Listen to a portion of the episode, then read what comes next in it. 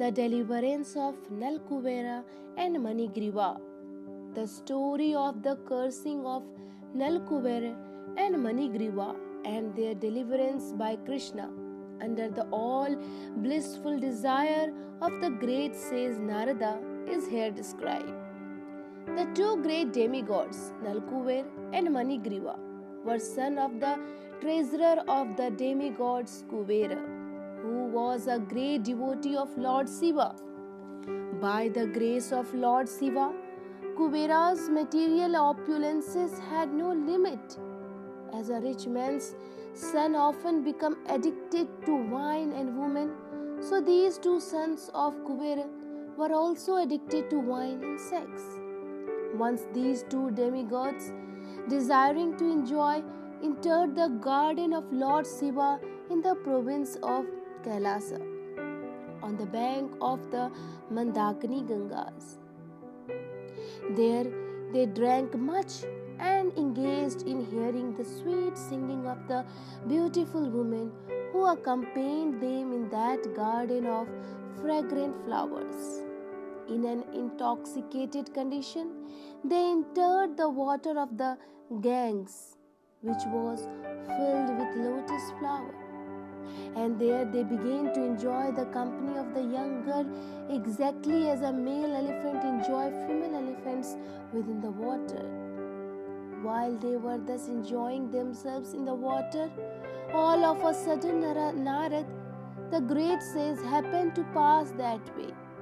He could understand that the demigods Nalkuver and Manigriva were too much intoxicated and could not even see that he was passing.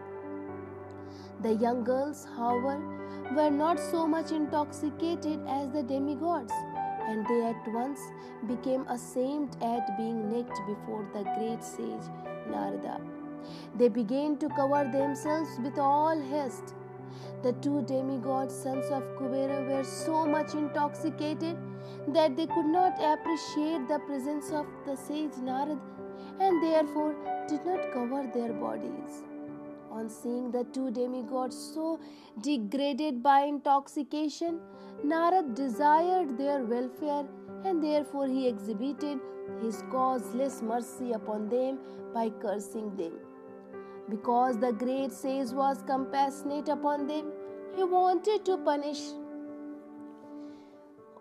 their false enjoyment of intoxication and association with young girl and wanted them to see Lord Krishna face to face. He convinced of cursing them as follows. He said that the attraction for material enjoyment is due to an increase of the mode of passion. A person in the material world, when favored by the material opulences of riches, generally becomes addicted to three things intoxication, sex, and gambling. Materially opulent men, being puffed up with the accumulation of wealth, also become so merciless that they indulge in killing animals by opening slaughterhouses. And they think that they themselves will never die. Such foolish person, forgetting the law of nature, become overly infatuated with the body. They forget that the material body, even though very much advanced in civilization, up to the position of the demigods, will finally turn into ashes or stool. And while one is living, whatever the external condition of the body may be, within there is only stool, urine, and various kinds of worms. Thus, being engaged in jealousy and violence to other bodies, materialists cannot understand the ultimate goal of life. And without knowing this goal of life, they generally glide down to a hellish conditions in their next life. Such foolish persons commit all kinds of sinful activities on account of the temporary body, and they are even unable to consider whether the body actually belongs to them. Generally, it is said that the body belongs to the persons who feed it, One might therefore consider whether the body belongs to one personally or to the master to whom one renders service. The master of slaves claims full right to the bodies of the slaves because the master feed the slaves. It may also be questioned whether the body belongs to the father who is the seed giving master of the body or to the mother who develops the child's body in the womb. Foolish persons are engaged in committing all sorts of sin due to the misconception of identifying the material body with the self. But one should be intelligent enough to understand to whom the body belongs. A foolish person indulges in killing animals to maintain the body, but he doesn't consider whether the body belongs to him or to his father or mother or maternal grandfather. Sometimes a father gives his daughter in charity to a person with a view of getting back the daughter's child as a son.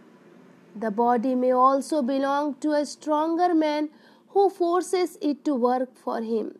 Sometimes a slave's body is sold to a master, and from that day on, the body belongs to the master and at the end of the life the body belongs to fire because the body is given to the fire and burned to the ashes.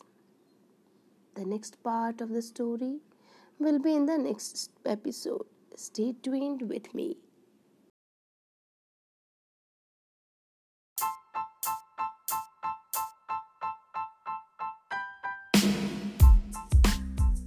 Before committing all kinds of sins to maintain the body, one should understand to whom the body belongs. Ultimately, it is concluded that the body is a product of material nature and at the end it merges into material nature. Therefore, the conclusion should be that the body belongs to material nature. One should not wrongly think that the body belongs to him. To maintain a false possession? Why should one indulge in killing? Why should one kill innocent animals to maintain the body? When a man is infatuated with the false prestige of opulence, he doesn't care for any moral instructions but indulges in wine, women, and animal killing. In such circumstances, a poverty stricken man is often better situated because a poor man thinks of himself in relation to other bodies. A poor man often does not wish to inflict injuries upon other bodies because he can understand more readily that when he himself is injured, he feels pain. Therefore, the great sage Narad considered that because the demigods Nalkuber and Manigriva were so infatuated by false prestige, they should be put into a condition of life devoid of opulence. A person who has a pinprick in his body doesn't wish others to be pricked by pins. A considerate man in the life of poverty does not wish others to be also put into that condition. Generally, it is seen that one who has risen from a poverty stricken life and becomes wealthy creates some charitable institution at the end of his life so that other poverty stricken men might be benefited. In short, a compassionate poor man may consider others' pain and pleasures with empathy. A poor man is seldom puffed up with false pride, and he may be freed from all kinds of infatuation. He may remain satisfied by whatever he gets for his maintenance by the grace of the God. To remain in the poverty stricken conditions is a kind of austerity. According to Vedic culture, therefore, the Brahmanas, as a matter of routine, keep themselves in a poverty stricken condition to save themselves from the false prestige of material opulence.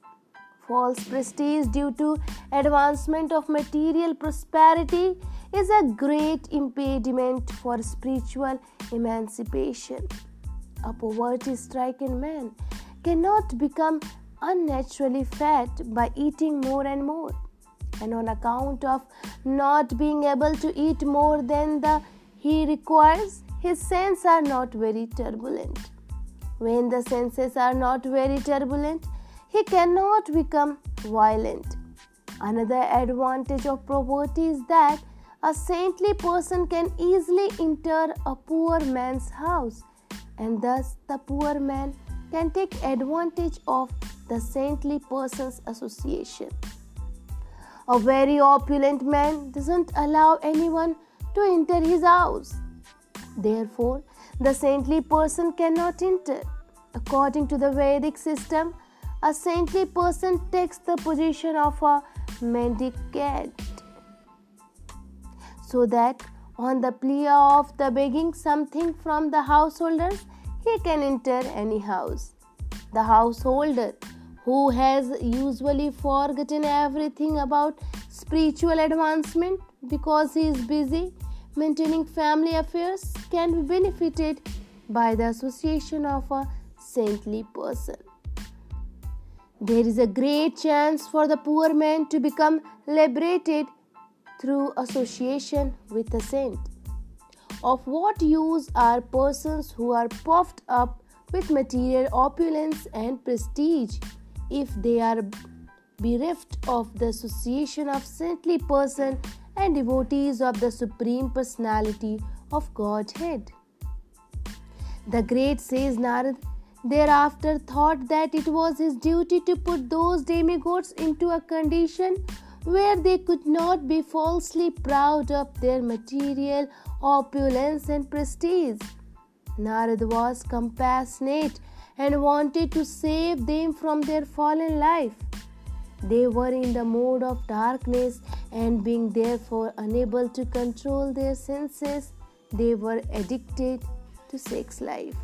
It was the duty of a saintly person like Narad to save them from their abominable condition. In animal life, the animal has no sense to understand that he is naked. But Kuvera was the treasurer of the demigods, a very responsible man, and Nal Kuvera and Manigriva were two of his sons.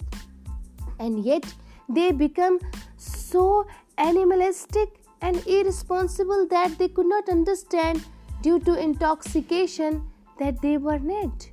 To cover the lower part of the body is a principle of human civilization, and when men or women forget this principle, they become no better than animals. Narad therefore thought that the best punishment for them was to make them immovable living entities or trees. Trees are by nature's law immovable. Although trees are covered by the mode of ignorance, they cannot do harm. The great sage Narad thought it fitting that although the brothers would be punished to become tree by his mercy, they would continue to keep their memory and be able to know why they were being punished. After changing the body, a living entity generally forgets his previous life.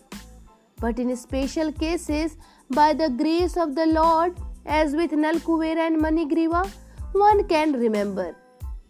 Sig Narad therefore contemplated that two demigods should remain for 100 years in the time of the demigods in the form of trees, and after that they would be fortunate enough to see the Supreme Personality of Godhead face to face by His casualless mercy.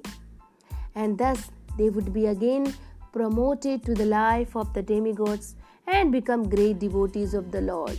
After this, the great sage Narad returned to his abode known as Narayanasram, and the two demigods turned into trees known as Twin Arjuna tree.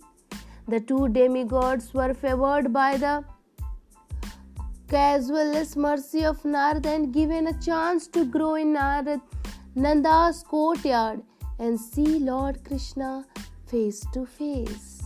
The remaining part will be in the next episode.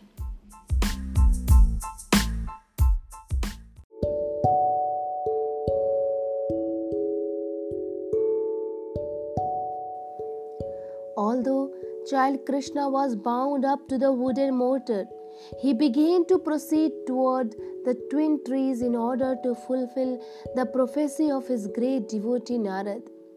Lord Krishna knew that Narad was his great devotee and that the trees standing before him as twin Arjuna trees were actually the son of Kuber. I must now fulfill the words of my great devotee Narad, he thought. Then he proceeded through the passage between the two trees. Although he was able to pass through the passage, the large wooden mortar stuck horizontally between the trees. Taking advantage of this, with great strength, Lord Krishna began to pull the rope which was tied to the mortar. As soon as he pulled, the two trees with all their branches and limbs fell down with a great sound. Out of the broken, fallen trees came two great personalities, shining like blazing fire.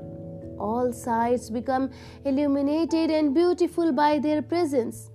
The two purified personalities immediately came before child Krishna and bowed down to offer their respects and prayers in the following words Dear Lord Krishna, you are the original personality of Godhead master of all mystic powers. Learned Brahmanas known very well that this cosmic manifestation is an expanse of your potencies, which are sometimes manifest and sometimes unmanifest. You are the original power of the life, body, and senses of all living entities. You are the eternal God. Lord Vishnu, He is all pervading the imperishable controller of everything, and you are eternal time. You are the original source of the cosmic manifestation which is acting under the spell of the three modes of material nature goodness, passion, and ignorance. You are living as the super soul in all the multi forms of living entities, and you know very well what is going on within their bodies and mind. Therefore, you are the supreme director of all activities of all living entities. But although you are in the midst of everything which is under the spell of the material modes of nature, you are not affected by such contaminated qualities.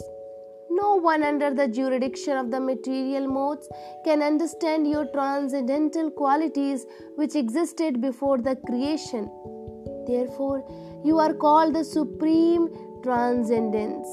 Let us offer our respectful obeisance unto the lotus feet of you, Lord Vasudev, the Supreme Brahman, who are always glorified by your personal internal potencies.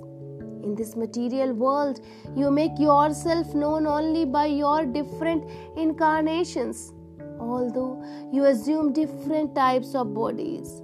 These bodies are not part of the material creation. They are always full of the transcendental potencies of unlimited opulence, strength, beauty, fame, wisdom, and renunciation. In the material existence, there is a difference between the body and the honor of the body. But because you appear in your original spiritual body, there is no such difference for you. When you appear, your uncommon activities indicate that you are the Supreme Personality of Godhead. Such uncommon activities are not possible for anyone in material existence.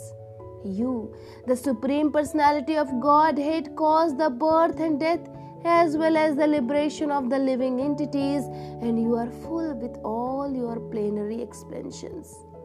You can bestow on everyone all kind of benedictions. O Lord, O source of all auspiciousness and goodness, we offer our respectful obeisance unto you. You are the all pervading Supreme Personality of Godhead, the Supreme Source of Peace, and the Supreme Personality in the dynasty of King Yadu. O Lord, our Father, known as Kuber, the demigod, is your servant. Similarly, the great says Narad is also your servitor, and only by their grace have we been able to see you personally. We therefore pray that we may always be engaged in your transcendental loving service by speaking only about your glories and hearing about your transcendental activities. May our hands and other limbs be engaged in your service and our minds always be concentrated at your lotus feet and our heads always bow down before the all pervading universal form of your lordship. When the demigods Nal Kubera and Manigriva finished their prayers, the child Lord Krishna, the master and proprietor of Gokula, bound to the wooden grinding mortar by the ropes of Yasoda, smiled and said, It was already known to me that my great devotee Narad Muni had sown his causeless mercy by saving you from the abominable condition of pride due to possessing extraordinary beauty and opulence in a family of demigods. He has saved you from gliding down into the lowest condition of hellish life. All these facts are already known to me. You are very fortunate because not only were you cursed by him, but you had the great opportunity to see him. If someone is able by chance to see face to face great saintly person like Narada, who is always serene and merciful to everyone, then immediately that conditioned soul becomes liberated. This is exactly like being situated in the full light of the sun. There cannot be any visionary impediment. Therefore, O Nal Kubera and Manigriva, your lives have now become successful because you have developed ecstatic love for me. This is your last birth within material existence. Now you can go back to your father's residence in the heavenly planets, and by remaining in the attitude of devotional service, you will be liberated in this very life. After this, the demigods circumambulated the Lord many times and bowed down before him again and again, and thus they left. The Lord remained bound up with ropes to the grinding mortar. Thus ends the Bhakti Vedanta purport of the 10th chapter of Krishna, the deliverance of Nalkuvera and Manigriva. Hare Krishna.